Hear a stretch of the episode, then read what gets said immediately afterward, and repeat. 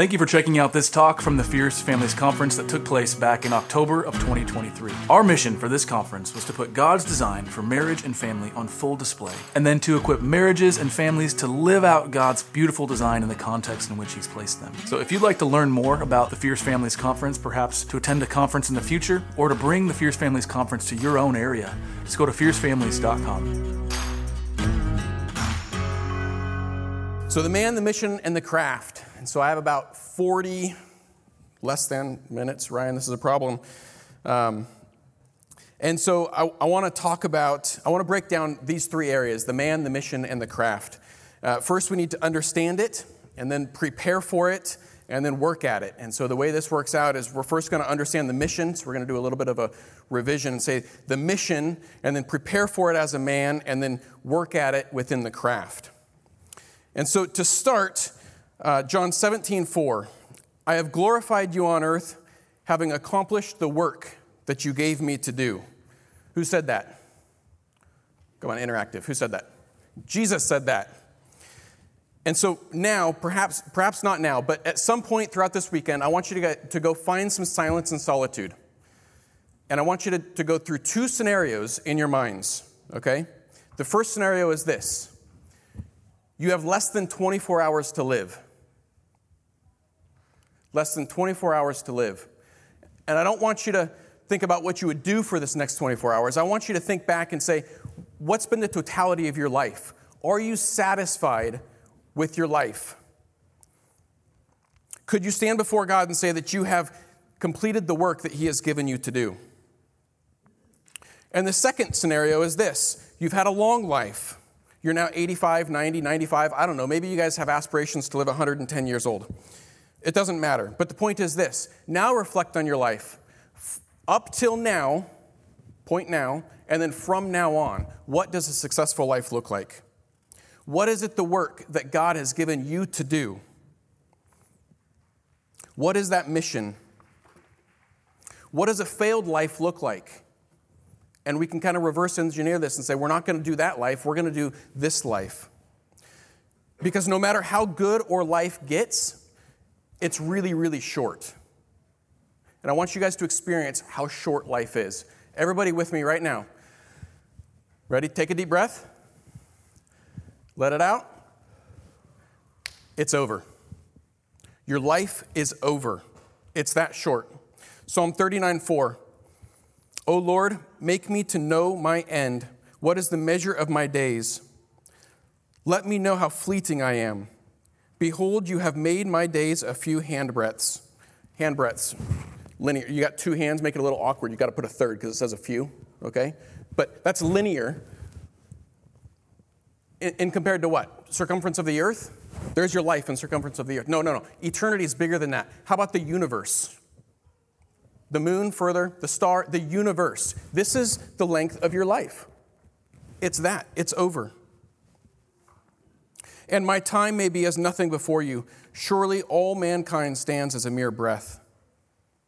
And I don't want to waste my life. I don't want to stand before God and hear Him say, Son, I created you with great giftings, and I'm disappointed that you got caught up in the cares and riches of this world. Or, son, I supported you. I imparted my righteousness to you. And had you been willing to give up X, Y, or Z, I could have used you more.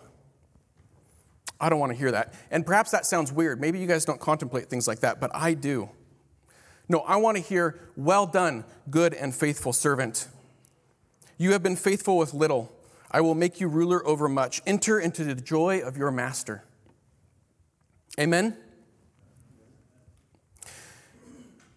And so I want to share some additional verses, some of my favorite verses that help substantiate this notion that we were called not just to a job, not just to work as men, we are called to work, but we are called to a specific purpose. I want us to grapple with the idea that there is a uniqueness to the work that you have been given to. The way that you were made, your personality, your giftings and talents, the things you enjoy, and even the desires of your heart. The question is do you believe that? Do you believe that you were given a work that nobody else can do? Nobody else. I cannot do the work that Ryan is called to do, and he cannot do the work that I am called to do. Psalm 20, verse 4. May he grant you according to your heart's desire and fulfill all your purpose. Notice the your purpose. Esther 4:14. For if you keep silent at this time, relief and deliverance will arise from the Jews from another place, but you and your father's house will perish. And who knows whether you have come to this kingdom for such a time as this? Do you believe that you were born for such a time as this? Right now, the state of our society, the state of our country, the state of the world, your city, your church, your family, your marriage, your children, you were born for such a time as this. God's purposes will not be thwarted. It said right there in Esther that had she not acted, God will, de- will provide deliverance, but it comes at a cost. When we do not obey, it comes at a cost. When we fail to accomplish our mission, it's costly. And we'll see that when we get to obedience. Ephesians 2:10 For we are his workmanship created in Christ Jesus for good works which God prepared beforehand that we should walk in them. We are not created to go through passively in life. Just as Jesus was given a mission, we were given a mission to accomplish on this earth. We are not relegated to the sidelines. You are given a voice for the battle of Christendom. There's been a constant and methodical attack on men in Western society for several decades. It's been a soft yet persistent voice against masculinity that's culminated into the rejection of men in general. And the response of men has been abysmal, like terrible. We've been relegated to the, to the sidelines, to the peripheries, the center of blame and the edge of influence. And we need to understand that this is a war. It's a spiritual war, but a war nonetheless. And it's one that's fought with prayer, with faith, with boldness, courage, and action. And I want you to come to the realization that, that you are a part of that, that you have a place in that, in that action. And I think there, I want to encourage you guys. There are a lot of men in this room that are discouraged. And I want you to be encouraged. And I think there are some cause for that discouragement. There are some things that keep us on the sidelines that either hold us back from this missional conviction, or maybe we have the missional conviction, but we don't know how to get in the game. And so I want to talk about the man. What holds men back? What keeps us from the fight? And who is the man that God chooses to use? I want to explore four requirements of the man, and these are not in total. In fact, I left the big one out prayer, which is sad, but um, so you'll have to do your own study on that. But prayer is listed in this, okay? I need to, I need to say that now. The first is repentance. And I'll say, unload the rocks from your backpack. The second is obedience. And obedience equals blessing, and disobedience equals cursing. The third is faithfulness. Faithful in little, you'll be faithful in much. Faithful in little, you'll be entrusted with much. Fourth is blameless heart, trusting in the Lord. So, repentance. If you want to be used by God, we need to be set apart as holy, useful to the master of the house. 2 Timothy 2:19. The Lord knows who, those who are his, and let everyone who names the name of the Lord depart from iniquity. No, a great house no, uh, excuse me, sorry. No, in a great house there are not only vessels of gold and silver, but also wood and clay, some for honorable use and some for dishonorable.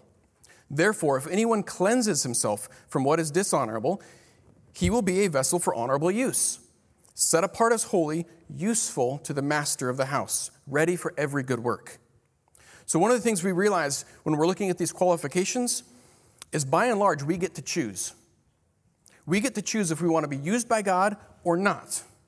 There are a lot of if then statements that we're going to look at this morning, and this is the first one. We get to decide, and the way that we get to decide is based on repentance. If anyone cleanses himself from what is dishonorable, then he will be a vessel of honorable use. If you are set apart as holy, then you will be useful to the master of the house, ready for every good work. For God tells us that he uses the men who are set apart, who are holy. How are we made holy? By the finished work of Christ. And it's not by our good works, but by what he has done and what he accomplished. 1 John 1 9. If we confess our sins, he is faithful and just to forgive us our sins and cleanse us from all unrighteousness. Men, we must repent. We must be repentant, and then we must recover. And one of the things that we teach our four kids are the four R's reflect, repent, reconcile, and recover. Reflection. We recognize that we have sinned. And I should state that a little bit of context to that. Uh, this is a daily thing. This is not like the sinner's prayer where we recognize we sin and, and, and we repent and, and accept Christ. This, this is a daily thing for us. So we recognize, we reflect on the day. What areas have, have we sinned? How was our attitude? How was our heart? How was our obedience? We repent. We turn from that sin. We don't want it. Our hearts and minds in anguish. We turn to God and we declare that we do not want that sin. Then we reconcile. If we have sinned against another, we go to that other one, and whenever possible, we reconcile.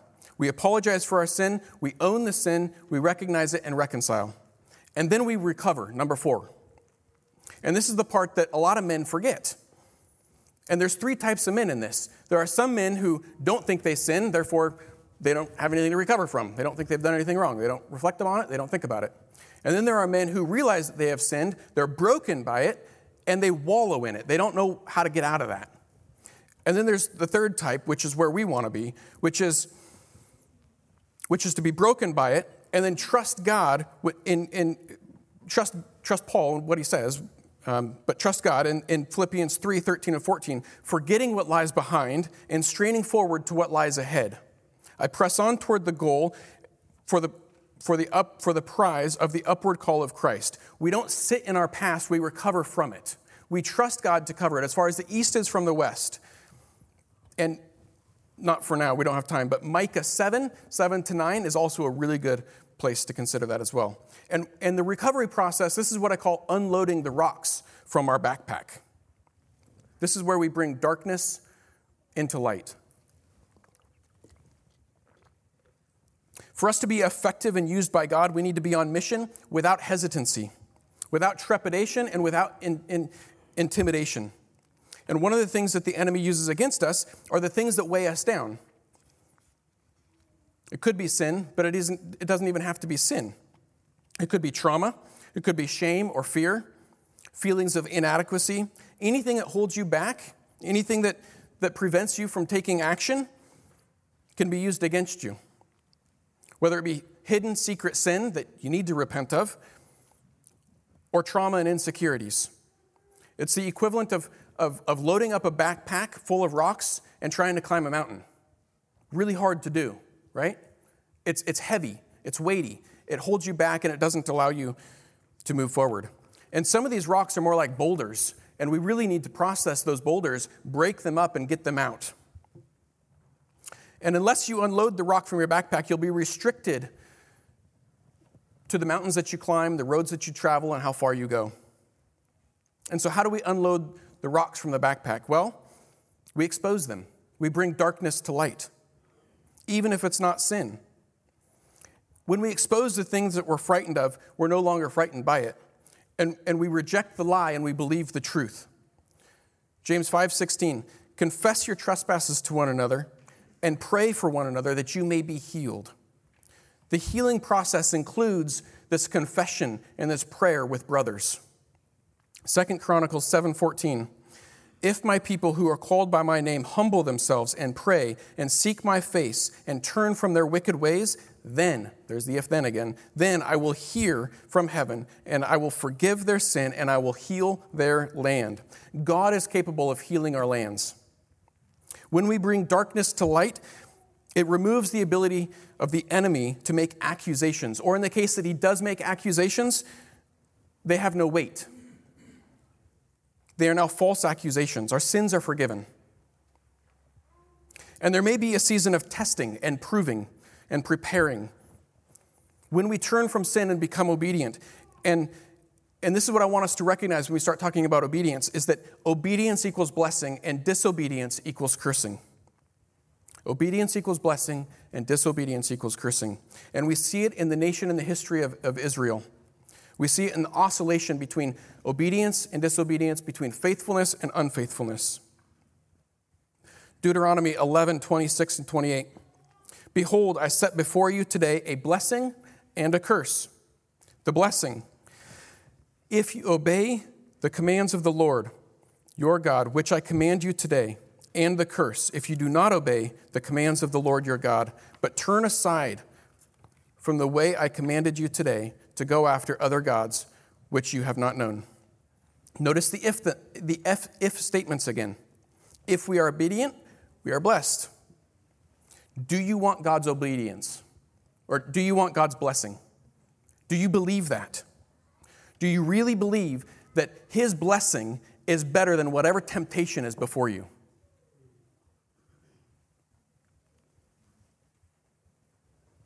Do you trust that what God has is better?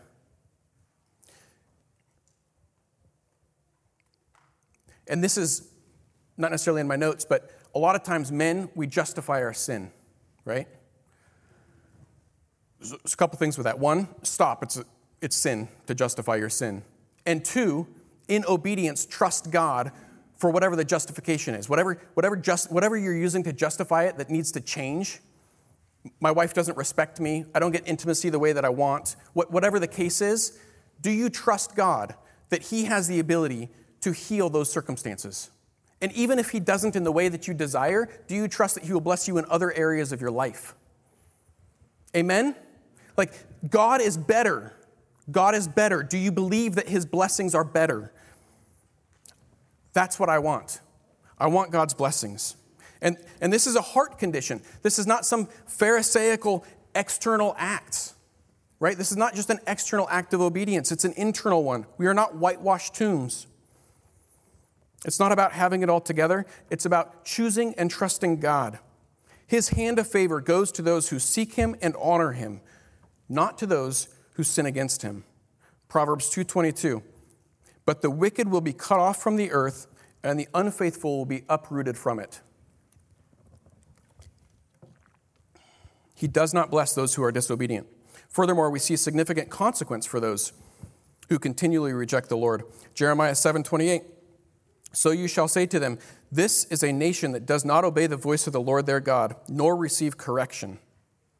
Truth has perished and has been cut off from their mouths. And we see this principle playing out in this country, even. And it applies not just to nations, but to men. We as men, if we as men are not faithful, the consequence will be the removal of truths from our mouth. And this is the story of Romans chapter 1. They suppressed the truth and exchanged the glory of God for images. The good news is that God is patient. And He offers us many, many opportunities to grow in our obedience and in our faithfulness. And as we grow in our faithfulness, this is the third element, we will begin to see His blessing. Why is faithfulness the foundation to be used by God? Because that's what God calls us to. We are called to be faithful. We're not called to achieve some external thing. We're not called to be some successful thing in life. That's not what the point of this talk is. The man, the mission, the craft is not how to be successful in life. That's not it. It's how to be faithful in life, how to pursue our God. That's what we want. And so, how do you define faithfulness? So, here's how I define faithfulness faithfulness is obedience over time. Faithfulness is obedience over time. The idea of faithfulness always has time connected to it, it's always evaluated in relation to, to time. It communicates an ongoing pursuit, a consistency, a diligence, something that we aim for, that we fight for. In Luke chapter 16 and in chapter 19, we learn the biblical truth that he who is faithful in little will be faithful in much. Luke 16:10 One who is faithful in very little is also faithful in much, and one who is dishonest in very little is also dishonest in much. If then you have not been faithful in unrighteous wealth, who will entrust to you the true riches? This is the call to faithfulness. That we be faithful in the small things. It starts in the small things. The things that we oftentimes consider inconsequential. I'm flabbergasted at the amount of times that men tell me, oh, well, that doesn't matter. Oh, well, that doesn't matter. Right? No, it matters. It matters. The small things matter. The small things develop the habit, and it's the habit to be faithful or the habit to be unfaithful. And God requires that his stewards be found faithful. 1 Corinthians 4 2. Moreover, it is required in stewards that one be found faithful. If we are not found faithful in the small things, God knows that we will not be found faithful in the big things.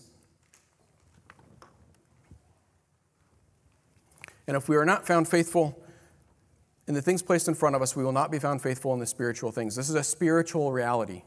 Again, not just about successful and being a success in life. And the fourth is the blameless heart, trusting in the Lord. This is one of my favorite verses in the entire Bible. Second Chronicles 16 9. 2 Chronicles 16 9. For the eyes of the Lord run to and fro throughout the whole earth, looking to give strong support to those whose hearts are blameless toward him. And I like to stop there, but the next part is important too. For you have done foolishly in this, for from now on you will have wars. If you want to be used by God, you need to look to God. You need to trust Him. And there are two examples that we see out of this, out of this text. We didn't read the entire thing, but um, if you back up to verse 8, Asa trusted the Lord, and the Lord delivered him. He gave the Ethiopians and Libyans into his hand. But in the second case, in verse 7, he did not trust the Lord. Rather, he relied on the king of Syria. And in that case, we see again the principle of obedience and disobedience. There was a cursing. From now on, you will have wars. And here's the thing we need to understand about this, guys. Your sin and the consequences of your sin are not relegated to you, they affect everybody around you. Asa's sin caused wars. If Esther had not been faithful, God's purposes will stand. He would send somebody, but it would come at the cost of her and her family. Right? Our sin is painful not just to me, but to my entire family, to my church, to my community, to our city, to our businesses, whatever it is. It's not just you. Your adversary, the devil, prowls around like a roaring lion seeking somewhere to, someone to devour. Well, our God roams the earth looking for someone to give strong support. You can be devoured or supported. Like, that's awesome. I want to be supported. But there's a qualifier in that support. And that qualifier is a trusting in the Lord. Do you trust God? It's not physical strength, it's not hard work, it's not a brilliant idea. It's trusting in the Lord, and He will support you. And this leads to the craft, or the execution of it, rather. What's the mission that God has given you? This is the hard part, right? I think oftentimes, particularly in America, because we have so many opportunities and, and we've been raised to believe that we can do anything that we want to do, which is true. But we put this as some type of an ex- existential question, and it's not. We're not required to answer this question. What are we, we, what are we required to do? Be faithful and follow God.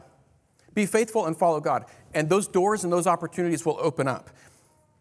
So we answer this question in, in two ways. How do you want to know what the mission that God has given you, what, what your craft is, what your purpose is? We answer this in two ways. What has God placed in front of you? And what are your what are your desire, what are the desires of your hearts? When you're following God, that is. Right? What has God placed in front of you?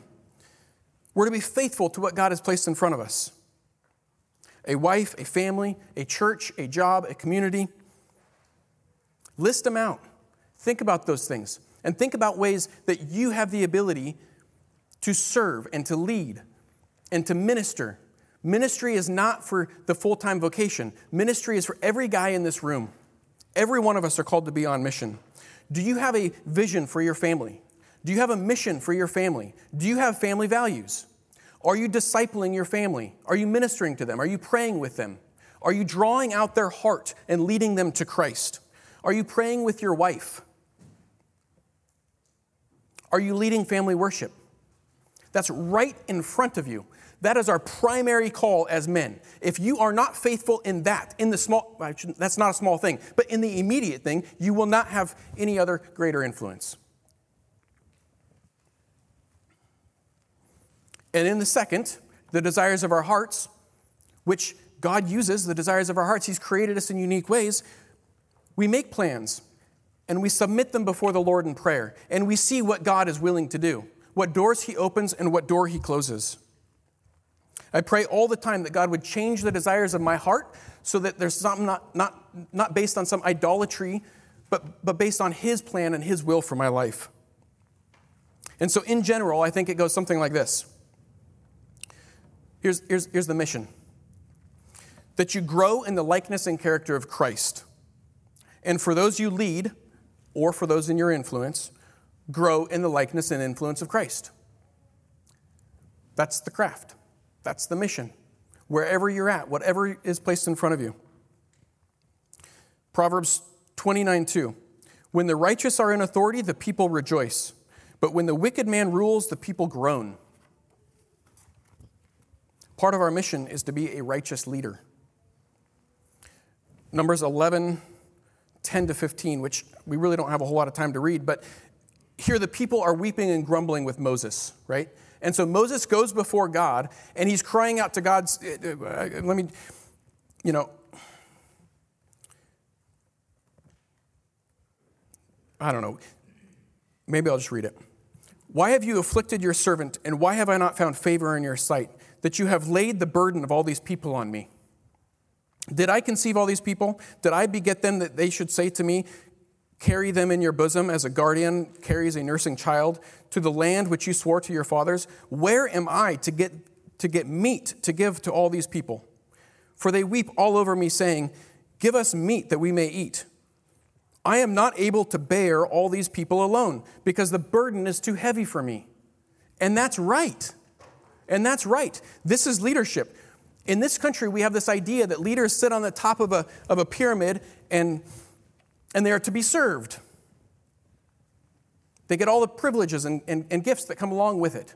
And that's not it at all. Picture an upside down pyramid, and the leader is at the bottom, balancing and managing and supporting the needs of all those in his charge and influence. That's the biblical view of leadership. It's about servants, or, or being a servant. And we see this with Moses, Nehemiah, David, Daniel, Jesus. The weight and the struggle is good. We are to experience that weight and that struggle. Moses felt it, Jesus felt it, and it drove both of them to prayer. Prayer is intend, it, it, it, it's intended to drive us to prayer, for us to rely on Christ. It's to humble us, it's intended for our good to realize how much is outside of our control and how much we need Christ. In prayer, we confess and we admit that we are incapable of fulfilling the needs of those we serve. We can't possibly do it. We're finite beings with finite resources and capabilities. We bring our inadequacy and our insufficiency to Christ, and we trust Him. When we need Him is when we seek Him.